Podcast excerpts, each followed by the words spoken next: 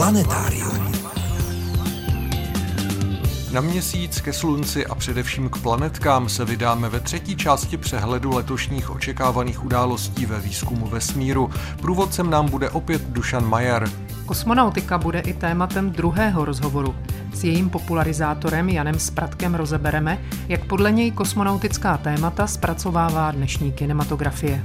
Nabídneme vám krátký přehled zajímavostí, připomeneme naši soutěž a můžete se také těšit na pravidelnou rubriku. Dnes to budou historické souvislosti. Posloucháte Planetárium, týdeník ze světa vědy a fantazie. Od mikrofonu vás zdraví a hezký poslech přejí Veronika Kindlová a Frederik Velinský.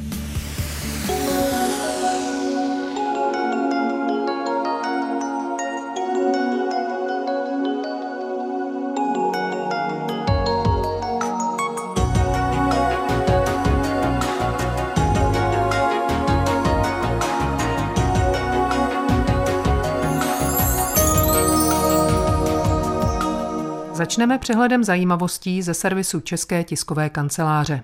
Kriticky ohrožení orly královští vyvedli v loňském roce v České republice 19 mláďat. To je od roku 1998, kdy u nás tento dravec poprvé zahnízdil vůbec nejvyšší počet.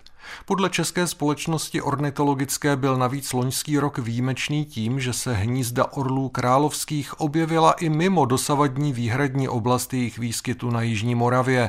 V roce 2022 se malí orlíci vyklubali z vajec i na střední Moravě a také v jižních Čechách. Při výzkumech v Negevské poušti na jihu Izraele zkoumali tamní archeologové staré tábořiště nomádů. Ve zbytcích ohniště našli skořápky pštrosího vejce. Poblíž jich bylo dalších sedm. Podle vědců jsou stará čtyři tisíce, ale možná až sedm a půl tisíce let. Izraelští badatelé zdůrazňují, že na podobných lokalitách se obvykle nenacházejí pštrosí kosti, což podle nich svědčí o tom, že pouštní nomádi pštrosy nelovili, ale jedli jen jejich vejce.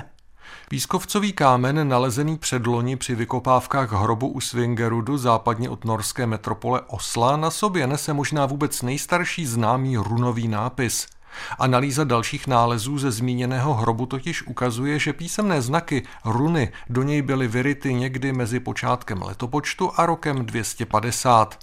Podle dosavadních odhadů se přitom runové kameny začaly ve Švédsku a v Norsku vstyčovat až ve čtvrtém nebo pátém století.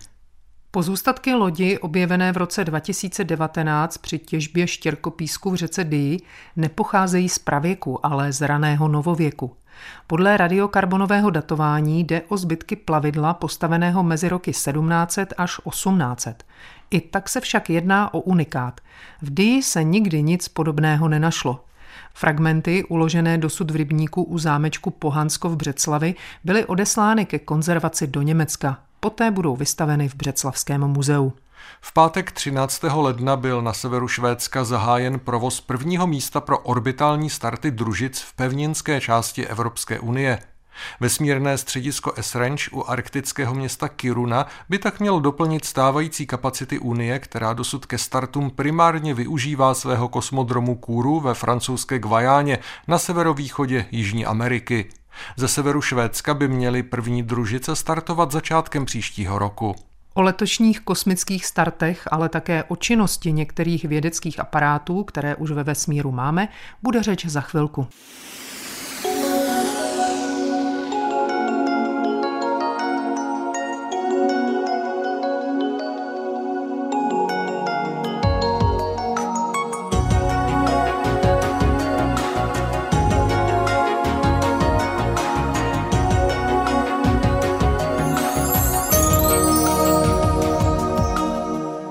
Jak jsme slíbili, první z dnešních rozhovorů bude o reálných plánech kosmonautiky a výzkumu vesmíru v letošním roce. Naším hostem bude stejně jako v minulých dvou pořadech popularizátor kosmonautiky Dušan Majer, šéf-redaktor webu Cosmonautics.cz. Minule jsme si povídali o plánovaném dění na Mezinárodní vesmírné stanici a některých zajímavých družicích, které letos odstartují na oběžnou dráhu kolem Země. Dnes se podíváme o něco dál. K měsíci, slunci, na Mars a především k planetkám. Planetáriem vás stále provázejí Frederik Velinský a Veronika Kindlová.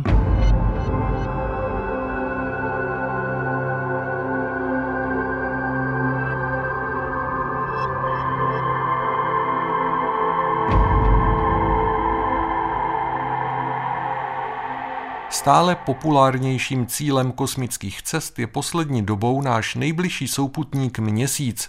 Loni na podzim jsme se namlsali první, zatím jen automatickou misí programu Artemis, která by měla vrátit člověka na povrch měsíce. Také v letošním roce tam podle Dušana Majera zamíří několik sond ať už sdílen státních kosmických agentur, anebo soukromých firm. Pokud se budeme bavit o těch státních, tak eh, zhruba na polovinu roku 2023 je plánován start ruské sondy Luna 25. Už ten název samotný odkazuje na vele úspěšný sovětský lunární program Luna byl to v podstatě jeden z nejúspěšnějších sovětských programů bezpilotní kosmonautiky. Luna 25, alespoň svým názvem, na tento program naváže. Půjde o stacionární lander, který by se měl pokusit o přistání na povrchu měsíce, bude tam provádět chemickou analýzu a měření vlastností okolí. Kromě toho se na měsíc chystají také Indové se svou sondou Chandrayaan 3, Ono je to jakési pokračování mise Chandrayaan 2, která startovala už před několika lety a byla tvořená orbitrem, landrem a roverem. Zatímco orbiter na oběžné dráze měsíce funguje bez problémů, tak lander, který měl na povrch dopravit rover, při pokusu o přistání neuspěl a havaroval. Chandrayaan 3 má tuhle tu chybu napravit ale už se tam nepočítá s orbitrem, protože tam se zjistilo, že to funguje a má tam být jen a pouze ten lander, tedy přistávací modul, a rover, který by po přistání z toho landru sjel a prováděl analýzu v okolí místa přistání. No a kromě toho se k měsíci chystá i několik eh, landrů od eh, amerických soukromých firm, protože NASA před několika lety vyhlásila program CLPS, v rámci kterého si chce od eh, soukromých firm kupovat službu Podobně jako si třeba od SpaceX kupuje službu v podobě zásobování Mezinárodní kosmické stanice, tak úplně stejně si chce od těchto soukromých firm kupovat službu v podobě dopravy nákladu na povrch měsíce a ty landry sebou ponesou technologické demonstrátory nebo vědecké přístroje. Celkově si myslím, že by se k měsíci mohly vydat minimálně dva, možná i tři lunární landry od alespoň dvou firem. V roce 2023 se žádného startu z programu Artemis nedočkáme, Nejdříve bychom se mohli dočkat mise Artemis 2, která by mohla přijít někdy na přelomu let 2024-2025. Bude to pilotovaná testovací mise, při které se posádka, jejíž složení zatím neznáme, měla vydat na oblet kolem měsíce. Ale to je zatím ještě poměrně daleko. Samozřejmě v roce 2023 bude probíhat příprava jak kosmické lodě Orion pro tuto misi, tak i samotné rakety SLS, která právě poletí na misi Artemis 2, ale ten start je ještě poměrně daleko, zhruba dva roky plus minus. Od měsíce se pojďme podívat do libračních bodů soustavy Slunce Země, kde se mimo jiné vyrovnávají gravitační vlivy obou těles. Tato místa jsou mimořádně vhodná k umistování vědeckých aparatur určených zejména k výzkumu hlubokého vesmíru. Pracuje jich tam hned několik. Dušan Majer připomene alespoň dva nejzajímavější a pro veřejnost nejpřitažlivější průzkumníky. Pochopitelně nemůžu vynechat teleskop Jamesa Webba, vlajkovou loď astronomie tohoto desetiletí, která by měla velmi výrazně rozšířit znalosti lidí o vesmíru a to jak o tom nejvzdálenějším, tak i o objektech bližších ať už jsou to různé exoplanety, tedy planety, které obíhají kolem cizích hvězd, různé mlhoviny, galaxie, ale třeba i objekty sluneční soustavy. Tohle všechno Webův teleskop zvládne analyzovat a jelikož si zatím vede velice dobře, vyhýbají se mu závažné technické problémy, tak si myslím, že má před sebou velmi slušnou budoucnost. Je pravda, že v roce 2022 došlo na několik týdnů k deaktivaci jednoho pozorovacího režimu na přístroji Miry, ale to se podařilo vyřešit. Navíc ani mikrometeoroidy nepředstavují až takový problém, jak předvídali předstartovní počítačové modely. To znamená, Webův teleskop by tady s námi mohl být hodně dlouho. Nosná raketa Ariane 5 odvedla skvělou práci, navedla teleskop na velmi přesně definovanou dráhu, to znamená, že on nemusel spotřebovat tolik pohoných látek a tak trošičku se proslýchá, že možná by ta jeho životnost mohla atakovat 20-letou hranici. No a za 20 let, kdo ví, třeba už v té době budeme mít k dispozici technologie pro doplnění pohoných látek a Webův teleskop tady s námi třeba bude ještě mnohem déle. No a abych nemluvil jenom o webově teleskopu, tak bych velice rád zmínil i evropskou sondu nebo teleskop eh, Gaia. Je to astrometrická družice, která má za úkol velice přesně snímkovat hvězdy v naší galaxii a velmi přesně měřit eh, jejich pohyb v průběhu času. Na základě toho ta družice potom vytváří trojrozměrný model celé naší galaxie a můžeme díky tomu mnohem lépe pochopit, eh, jak na sebe jednotlivé hvězdy reagují, jak se ovlivňují navzájem a celkově můžeme pochopit ty vztahy, které v naší galaxii probíhají.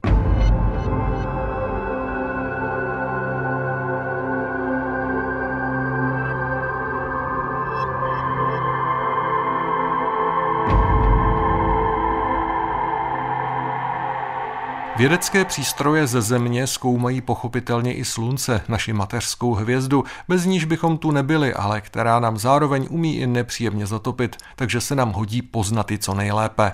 Pokračuje popularizátor kosmonautiky Dušan Majer. Tam samozřejmě budou hrát prim dvě družice, Parker Solar Probe, která je americká a dostává se extrémně blízko ke Slunci. V průběhu roku 2023 má provést gravitační manévr u Venuše, který se nepoužije k urychlení, ale naopak ke zpomalení té sondy na oběžné dráze kolem Slunce. Ona v tuhle chvíli je na oběžné dráze, na které se dostává ke Slunci na plus minus 9 milionů kilometrů. Ale pokud se ten průlet kolem Venuše podaří, tak by se měl ten nejbližší bod ke Slunci přiblížit o zhruba další milion kilometrů. To znamená, Parker Solar Probe se dostane do vzdálenosti přibližně 8 milionů kilometrů od povrchu Slunce. A kromě toho budou ta data doplněná i z evropské sondy Solar Orbiter, na které jsou mimochodem i české přístroje. Ta se sice nedostane ke slunci tak blízko jako její americká kolegyně, ale za to bude na výrazně skloněnější oběžné dráze a díky tomu ona dostane možnost nahlédnout na sluneční póly které Parker Solar Pro jednoduše vidět nemůže, protože ona podstatě prolétává nad rovníkem Slunce, kdežto Evropská Solar Orbiter bude mít možnost eh, nahlédnout na sluneční póly a když se data z těchto dvou sond se špičkovými přístroji spojí dohromady, tak to vědcům umožní zasadit jejich jednotlivá měření do mnohem širšího kontextu. Co se bude dít kolem dalšího oblíbeného cíle planety Marsu? V roce 2023 bude na Marsu pokračovat aktuální výzkum, nechystá se žádný start, žádné sondy, která by se měla k Marsu vydat, ani není v současné době žádná na cestě k rudé planetě.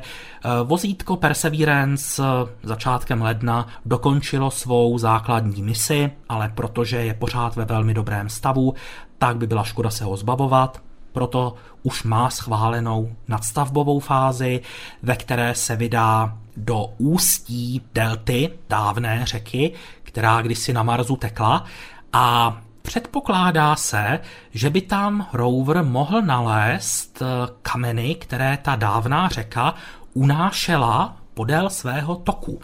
To znamená, ačkoliv Perseverance ujede jenom pár set metrů, možná pár kilometrů, tak při té cestě může proskoumat kameny, které kdysi dávno, před miliony a miliony let, vznikly mnohem dál, třeba i stovky kilometrů daleko. A ten proud dávné řeky je donesl až do delty, ke které se právě Perseverance zhruba tak na začátku února letošního roku vydá. A my se teď s Dušanem Majerem vydáme ještě k planetkám. Ohledně planetek se můžeme těšit na jednu velmi významnou událost, a sice v průběhu září by se měla na Zemi vrátit velmi cená zásilka, kterou přiveze americká sonda Osiris-Rex. Ta pobývala téměř dva roky u planetky Bennu, kterou zkoumala, fotografovala, prováděla její chemická měření a kromě jiného provedla také odběr vzorků přímo z povrchu. Na základě fotografií, které máme k dispozici, tak bylo vidět, že ta odběrná hlava těmi vzorky skutečně doslova přetéká, takže možná se přiblížíme k té teoretické maximální hranici, která byla ještě před odběrem stanovena na 2 kg odebraného materiálu, což je o několik řádů víc než co zatím dokázali na Zemi dopravit dvě japonské sondy Hayabusa a Hayabusa 2. Takže sonda Osiris-Rex určitě je velmi ostře sledovaná, protože čím víc toho materiálu doručí, tím více se ho může analyzovat a tím více informací můžeme zjistit o původu celé naší sluneční soustavy, protože planetky jsou takové konzervy z doby, kdy sluneční soustava vznikala. Do zemské atmosféry ale vstoupí pouze návratové pouzdro, které by mělo přistávat v uzavřené oblasti v Utahu, ale sonda samotná naši planetu mine, protože by byla škoda o ní přijít. Ona má pořád dobré systémy, funguje spolehlivě, a proto NASA rozhodla o její nadstavové fázi. Sonda Osiris-Rex, teď už přejmenovaná na Osiris Apex, se vydá ke svému novému cíli. A pravděpodobně, myslím si, že posluchači už slyšeli v minulých letech něco o planetce Apophis. Ta se má k Zemi přiblížit v roce 2029 a bude to opravdu velmi blízké přiblížení, prakticky na nějakých 30 tisíc kilometrů, což je blíže než kde obíhají geostacionární družice. No a právě sonda Osiris Apex k téhleté planetce Apophis přiletí a vstoupí na její oběžnou dráhu, bude ji fotografovat, bude ji analyzovat úplně stejně, jako to dělala u planetky Bennu, No a jelikož už tedy nemá odběrnou hlavu, aby provedla odběr vzorků, tak provede něco jiného. Klesne lehce nad povrch tam aktivuje své trysky a ten proud spalin, který z nich vytryskne, tak by měl zvířit materiál na povrchu planetky Apophis a díky tomu bude možné odhalit podpovrchové vrstvy, které pak bude moci sonda analyzovat. Ten materiál, který se odkryje, tak bude původní, neserodovaný a díky tomu budeme moci zjistit zase spoustu cených informací o tom, jak ta planetka vznikala a zároveň jak vznikaly i další planetky, potažmo celá sluneční soustava. Ještě bych chtěl vypíchnout jednu mimořádně zajímavou sondu, která by měla odstartovat v roce 2023 a bude studovat právě planetky. Je to americká sonda, která se jmenuje Psyché a ona se vydá ke stejnojmenému cíli. K planetce 16 Psyché, která se naprosto vymyká všemu, co jsme doposud pozorovali. Planetka Psyché totiž není tvořená ani kameny, ani ledem, jako jsou všechny světy, které jsme doposud studovali. Buď to byly kamenné, anebo ledové. Ale Psyché, podle těch dálkových měření, která máme k dispozici, tak to vypadá, že by měla být z drtivé většiny tvořená kovem, konkrétně železem a niklem. Je to největší kovový asteroid, nebo planetka chcete-li, o které víme. Podle některých teorií, které zatím nejsou potvrzené, právě sonda Psyché by s tím měla pomoci, se spekuluje o tom, že by právě tahle planetka mohla kdysi dávno být jádrem planety, která nějakým způsobem, nevíme jakým, přišla o své nadložní vrstvy. Možná do ní narazilo nějaké cizí těleso, které odtrhlo kůru a plášť a zůstalo pouze odhalené kovové jádro. Pokud tomu tak skutečně bylo, tak eh, by to bylo pro vědce skutečně požehnání. Protože když bychom chtěli zkoumat zemské jádro, tak jsme odkázáni na nepřímé metody, různé šíření seismických vln a tak podobně ale k jádru se prostě neprovrtáme. To je pořád pouze eh, v rámci nějakých hollywoodských trháků, ale v realitě to bohužel možné není.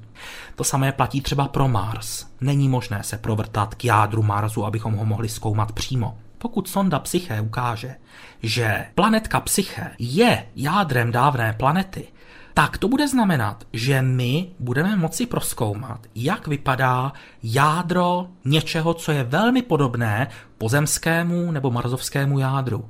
Budeme moci mnohem lépe pochopit, jak vznikaly kamenné planety, což zase velmi významně posune naše chápání vzniku sluneční soustavy. S Dušanem Majerem, šéf-redaktorem webu Cosmonautics.cz, se budeme sluneční soustavou toulat ještě jednou za týden. Povíme si něco málo o sondách Jupiteru a jeho měsícům, vzpomeneme nejvzdálenější dosud funkční sondy Voyager a New Horizons a úplně na závěr se vrátíme na Zemi, abychom se podívali na žhavé novinky v raketové technice.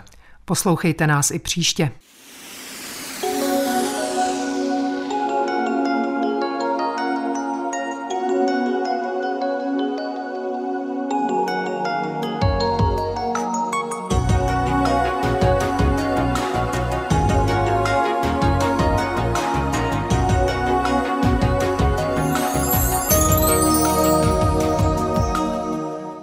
Už se v rámci planetária pojďme věnovat zajímavým historickým souvislostem. Slovo má jako vždy kolega Adam Vidner.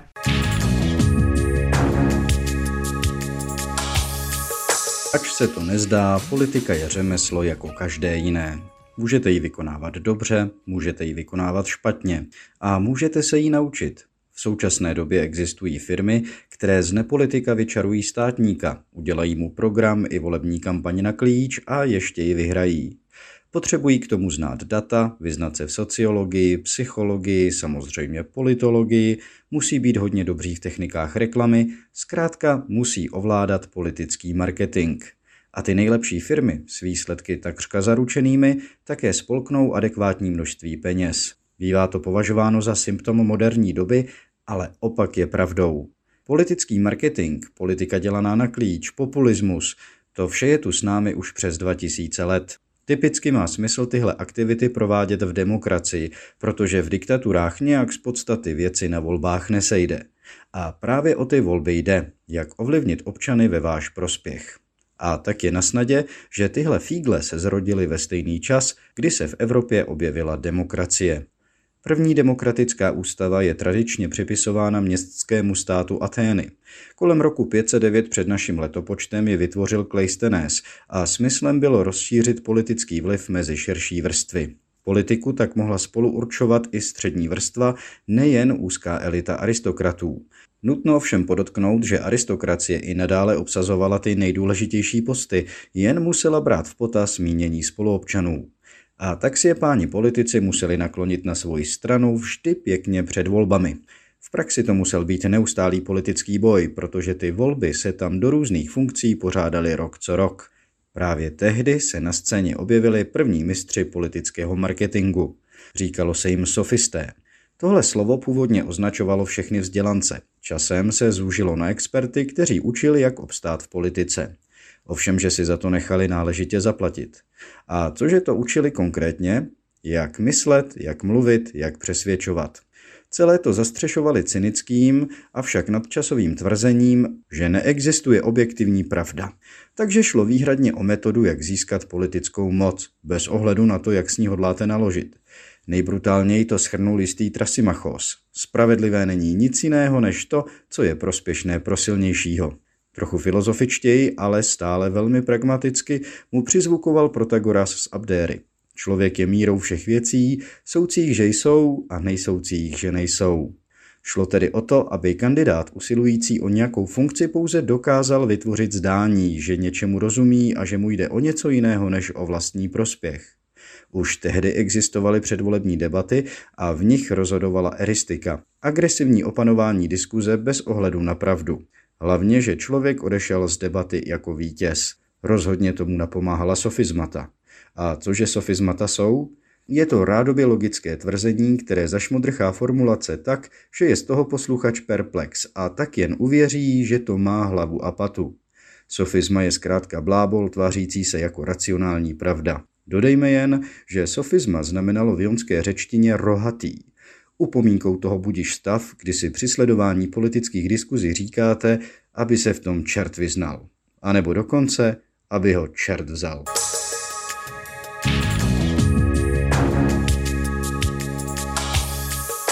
Texty pravidelných rubrik najdete v plném znění na našem webu. Rozhovory z pořadu se tam nacházejí také ve zvuku a částečně i v textovém přepisu. Naše adresa je rozhlas.cz lomeno planetarium. Na webu najdete i naši soutěž. V lednu hrajeme o knihu literárního historika Michala Jareše Případ Clifton, monografie jednoho sešitu.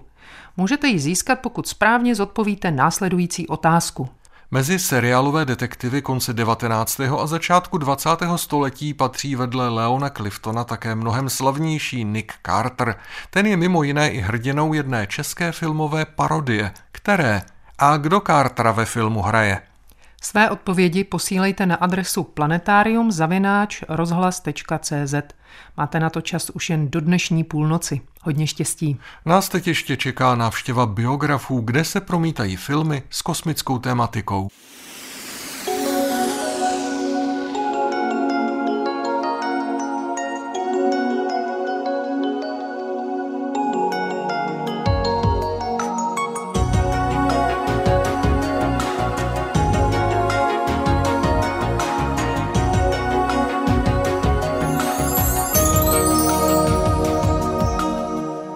Křeček Elon je vědec a žije na skládce.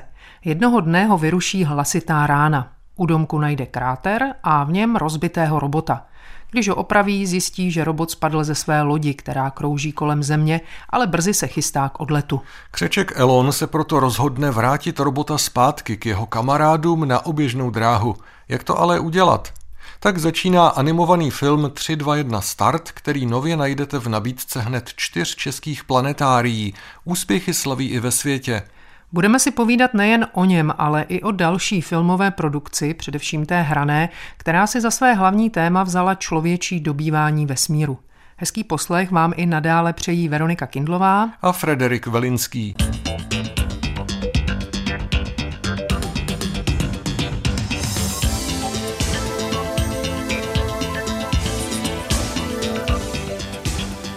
Technologickým, finančním i vědeckým partnerem tvůrců filmu 321 Start byly Hvězdárna a Planetárium hlavního města Prahy. Z toho je vám jistě jasné, že film, o kterém teď bude řeč, není jen tak obyčejný animák.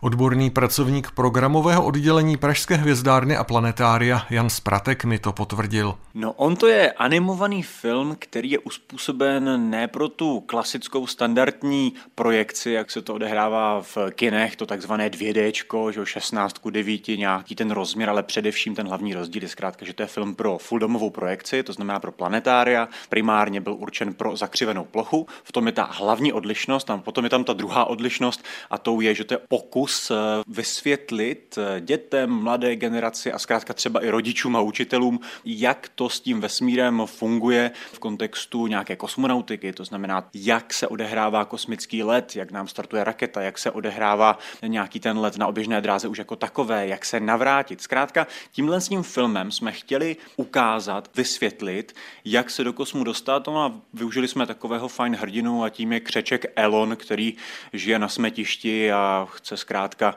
dostat se na oběžnou dráhu planety Země. Kdo jsou tvůrci toho filmu, jak tomu natočení vůbec došlo? Kdo byl iniciátorem toho natáčení? Když jsem pracoval ve vzdělávací kanceláři Evropské kosmické agentury, tak já jsem začal spolupracovat se studiem Krutart, se kterými jsme vlastně v koprodukci s českou televizí připravili 26-dílný seriál Cosmix pro děti. Plošková animace. Byl to vlastně plánováno celou dobu jako nějaký večerníček, kdy v pěti minutách jsou dětem vysvětlovány takové ty zákonitosti opravdu přes sluneční soustavu, přes nějaké vzdálené hvězdy, přes nějakou vzdálenou kosmologii a podobně. My jsme zkrátka přišli s takovýmto produktem, no a ta spolupráce s tímto studiem Krutart z mé osoby, kdy já jsem tam figuroval jako odborný konzultant, který se snažil trošku i upravovat ten scénář, aby to nějak didakticky dávalo smysl, tak ta spolupráce byla tak skvělá a tak jsem si ji pochvaloval, že jsme se poté rozhodli, že u toho vesmíru zůstaneme, protože přeci jenom při té tvorbě scénáře jsem do scénaristů a režisérů nadspal obrovské množství informací, které by bylo fajn znovu někde při nějakém projektu využít. No a tak jsme si řekli, že půjdeme do dalšího vesmírného projektu pro fulldomovou projekci. No a jsem poté vlastně odešel ze vzdělávací kanceláře Evropské kosmické agentury do Pražského planetária, kde se ten projekt podařilo dofinišovat, dokončit. Zároveň Pražské planetárium už na začátku bylo osloveno a pan ředitel ředitel Jakub Rozehnal přislíbil i nějakou finanční podporu a zkrátka podařilo se to. No a teď ten film slaví úspěch v celém světě. Eh, vytvořit takový film asi není úplně jednoduché. Znamená to nejspíš vypořádat se s nějakými technickými výzvami, přece promítá se na kopuli, to je trošku něco jiného. Já jsem nebyl v té pozici toho animátora, který se s tím musel naplno potýkat, ale vím, že ten přechod opravdu z toho 2D na to pomyslné 3D, i když ono to 3D vlastně není, ono to je pořád 2D projekce, ale na zakřivené ploše 360, že ono všude okolo vás, takže není úplně jednoduchá a ano, museli tam tvůrci projít těmi stěžejními okamžiky, okamžiky, kdy se museli zamyslet velmi dobře nad tím, která událost, která část děje se bude odehrávat před tím divákem, která úplně nahoru na tom zenitu pomyslném, přímo nad ním, okolo, jak se bude celá ta kopule otáčet, protože vlastně tam přichází jeden důležitý moment, aspekt, a to je, že vy nesmíte způsobit divákovi nějakou pomyslnou závrať, nevolnost, protože když si roztočíte celou tu projekci okolo vás, tak opravdu někomu může zabít i špatně. Ale přesně u tohoto filmu se to podařilo vyvážit tak, že dokonce spoustu těch cen, které tento film získal, tak byly za to, že se podařilo využít toho aspektu té kupole jako takové opravdu naplno a nemělo to žádné rušivé, nežádoucí prvky.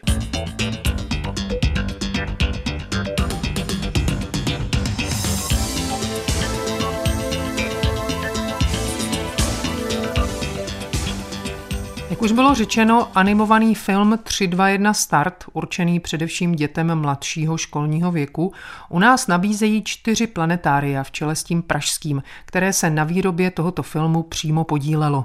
Animovaných filmů o kosmonautice a dobývání vesmíru je celá řada.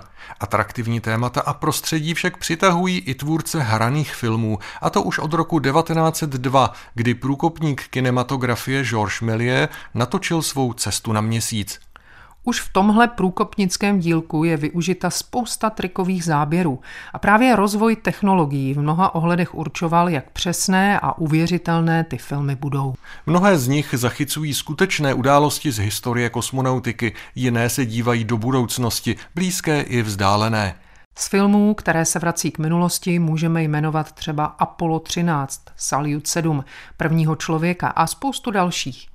Jak se tyto a podobné filmy líbí Janu Spratkovi z Pražské hvězdárny a planetária? To jsou filmy, které opravdu se odkazují na něco, co se reálně událo. A teď jde o to, jak se toho zhostí ta daná produkce. Zkrátka, jak je to celé napsáno, ten příběh.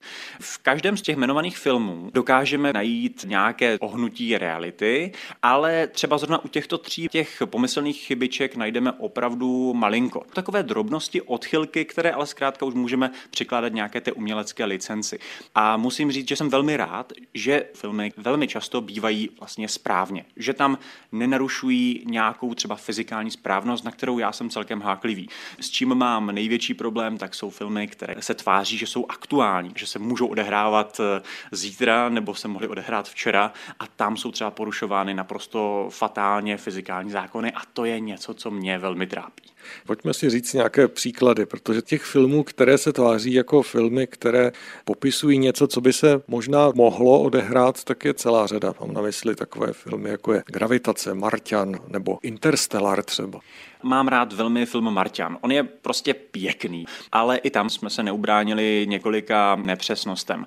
Já si to ale dokážu tady velmi obhájit a to tím, že vlastně Andy Weir, autor knihy Marťan, je inženýr, který chápe fyziku, trošku chápe vesmír v tom kontextu potřebném pro napsání knihy a on si byl vědom toho, že třeba ta bouře na Marsu, která způsobí, že Matt Damon v hlavní roli, teda Mark Watney, tato postava zůstane na Marsu, že by zkrátka nespůsobila to, co způsobila. To znamená, on to věděl už na začátku, ale kvůli té dramatičnosti děje, tak to tam prostě přiznal. Je tam spousta dalších takových věcí, v zásadě drobností, třeba v dobách, kdy ta kniha byla napsána, tak se ještě tehdy nevědělo, že ten marzovský regolit, to znamená ta pomyslná marzovská půda, je tak moc toxická, že by zkrátka neumožnila ničemu vyrůst. Zkrátka byla nějaká umělecká licence, ale já to tam dokážu odpustit. Co třeba odpustit nedokážu, tak je u filmu Gravitace absolutně bezprecedentní porušování všeho možného možného, co se tam nabízí. Začíná to úplně v prvních scénách, kdy zkrátka tam spoluastronauti komunikují tak, jak to rozhodně neprobíhá, kdy George Clooney, jedna z hlavních postav, tam létá s tím jetpackem jak Iron Man, což absolutně je vyloučeno. A potom momenty, kdy přichází ta srážka s kosmickým smetím, což samozřejmě zase je dobře, že poukazuje ten film na něco, co je reálným problémem na oběžné dráze a je potřeba ji řešit. Ale to, jakým způsobem jsou potom řešeny ty problémy, tak je úplný v zásadě opravdu dovolte mi nesmysl. Když si dovolím pojmenovat film podle fyzikálního zákonu, fyzikální síly a tím je teda gravitace, tak bych ji tam mohl dodržet. A v momentě vlastně, když přijde ta stěžejní scéna, to je kdy Sandra Bullock drží na laně George Clooneyho a ten jí tam říká, musíte nás pustit doktorko, jinak nás to oba neudrží. A jednou ho teda jako pustí a on začne odlétat. To je absolutní jako nesmysl, protože oni jsou na oběžné dráze, ona by mohla malíčkem jen tak jenom vytvořit impuls a on by se k ní začal přibližovat. Samozřejmě toto by neplatilo, kdyby rotovali, ale oni nerotovali, bylo to naprosto vidět. Prostě je tam spousta, spousta věcí, které jsou fatálním nesmyslem, což mě velmi trápí, protože ten film audiovizuálně je krásný, je dramatický, ale ta fyzika bohužel, jak je tam představena špatně, tak jenom lidi z veřejnosti utvrzuje v tom, jak to nahoře nefunguje. A film Interstellar, ten mám rád, ale to je pohled do budoucnosti a to ještě ve velmi pozitivním technologickém rozvoji a víme moc dobře, že na tom filmu pracoval třeba Kip Thorne, držitel Nobelovy ceny za fyziku, vytvářel vlastně simulace černé díry eh, v tom jednom systému, to je takzvané gargantuji, to znamená tam z toho astrofyzikálního kosmologického hlediska je tam spousta faktorů správně a tu kosmonautiku v zásadě úplně neřeším, protože ten přístup je nějaký a nám je to prezentováno pouze v určité míře, protože nevíme, kde budeme za těch pomyslných třeba 50-100 let. Hodně se mluvilo třeba o filmu Proxima. Co bychom mohli říct o něm? Na mě to působí spíš jako psychologické drama, než nějaká vize budoucnosti. Já mám film Proxima velmi rád. Hlavní rolí je žena astronautka Evropské kosmické agentury. Většina z nás, kdo kdy viděla nějaký film s kosmonautickou vesmírnou tématikou, tak vždycky tam vidí logo americké NASA, ale tady v tomto případě se bavíme o Evropské kosmické agentuře, která má naprosto klíčovou roli pro naše fungování myšleno České republiky v tom kosmonautickém a vesmírném odvětví jako takovém, protože my jako členský stát máme ty unikátní možnosti a můžeme dělat to stejné pomyslně, co i američani, máme vlastní astronauty. To znamená, jsem velmi rád, že ta prezentace evropského snažení tam vlastně má svou hlavní roli. Ve finále je tam pár věcí, které třeba by asi neproběhly v kontextu toho kosmonautického tréninku nebo spíš během příprav na let, tak jak je tam prezentováno, nebo by nebylo možné, aby se to uskutečnilo. Je to ta licence té dramatičnosti, jak to prostě trošku psychologické drama, to znamená, aby to ten eh, děj umocnilo, tak je tam něco takového prezentováno. Ale ten film je velmi pěkný, kouká se zase na tu problematiku jinak a já mu dávám prostě 4 z 5.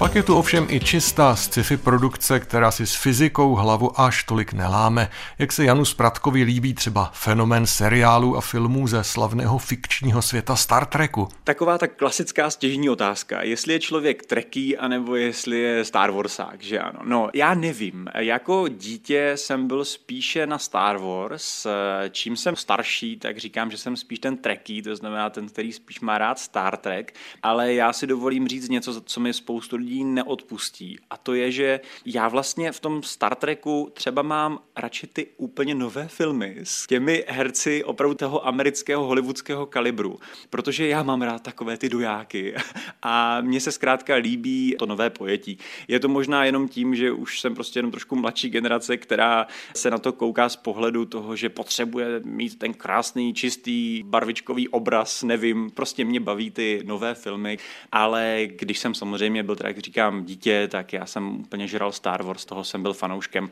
Nějak se prostě mi mění chutě. Ovšem mě vždycky přišlo, že Star Wars to je spíš taková jako pohádka, ten Star Trek to už je přece jenom trošičku jiná úroveň. Ano, to, jakým způsobem pracují autoři s mimozemskými civilizacemi především, jak moc jsou involvováni do toho děje. Ten Star Trek jako takový, že to je zkrátka výprava od planety Země někam dál, proskoumávání něčeho, to je možná ta hlavní paralela, kterou my tam můžeme v tomto kontextu najít s tím, jak by to mohlo jednoho dne vypadat tady, když bychom teda opravdu technologicky to dokázali, ale Star Wars to jsou jiné světy, jiné civilizace. Ano, to už je opravdu představa autorů, jak by to tam mohlo vypadat, jak by to mohlo fungovat. Vždycky nezapomenu na takové ty závody, že jo, kdy Anakin Skywalker tam na těch kluzácích závodí. To se možná někde v kosmu děje, ale je to do té doby, než se nám to potvrdí nebo vyvrátí čistě naše touha a představa. Jaký přínos nebo bonus pro vědu, pro technologie, pro kosmonautiku jako takovou podle vás představuje podobná filmová tvorba, nebo je jenom zábava? Nejenom ta filmová, ale úplně jakákoliv umělecká tvorba dokáže mít pozitivní, ale i negativní samozřejmě aspekt k tomu nějakému vědeckému poznání. Tu negativní tam vidím třeba, že když je právě ohnuta trošku ta realita, nějaké ty fyzikální zákony, tak mě přesně, jak jsem zmínil u filmu Gravitace, mě tam trápí to, že najednou jsou lidi utvrzováni v tom, že to nějak funguje, ono to tak nefunguje a potom zkrátka můžou nastat různé konspirační teorie, které opravdu dělají velmi nepříjemnou práci potom nejenom nám, popularizátorům, odborníkům a podobně, ale právě i vědcům, protože potom se musí potýkat s otázkami, vysvětlovat je a přitom stačila by základní školní docházka, která by to vysvětlila. Ale má tam i spoustu ta tvorba pozitivních aspektů a to je ta inspirace, ta touha, to nějaké pomyslné koukání se dál, co by tam někde mohlo být a víme z minulosti, že existuje spousta případů, kdy vědecký výzkum byl založen na nějaké předchozí představě. Jestli náhodou tam něco, protože nějaký autor se zamyslel nad tímhle s tím. Takže je tady spousta různých aspektů a já si myslím, že věda by měla s uměním, s popkulturou více jít ruku v ruce do toho cíle, kterým je nadšení do vesmíru a kosmonautiky. Dodává na závěr Jan Spratek, odborný pracovník hvězdárny a planetária hlavního města Prahy. Ještě jednou řekněme, že k povídání o filmových letech do vesmíru nás inspiroval nový animovaný film pro návštěvníky planetárií 321 Start, na kterém měla tato pražská instituce zásadní podíl. No a to je z našeho pořadu pro dnešek všechno. Uslyšíme se zase za týden. Ještě dříve ve čtvrtek 26. ledna můžete navštívit další přednášku z cyklu Café Nobel, organizovaného Univerzitou Jana Evangelisty Purkyně v Ústí nad Labem ve spolupráci s naším magazínem. V děčínské kulturní kavárně Coffee and Books se v 19 hodin setkáte s filologem, publicistou, cestovatelem a pořadatelem Arktického festivalu s Deňkem Ličkou. Název jeho povídání prozrazuje vše. Česko v Arktidě, Arktida v Česku. Prozrazuje i to, že nebude jen o vědě, tak se nechte pozvat. Naslyšenou, případně i naviděnou se těší Frederik Velinský a Veronika Kindlová. Mějte se krásně. Planetárium. Planetárium, magazín ze světa vědy a fantazie, přináší každý týden rozhovory s odborníky či popularizátory vědy, nabízí aktuality, pravidelné rubriky a také soutěž o zajímavé publikace. V podobě zvukové či psané nás najdete i na internetu rozhlas.cz lomeno planetárium. Vydejte se s námi za poznáním.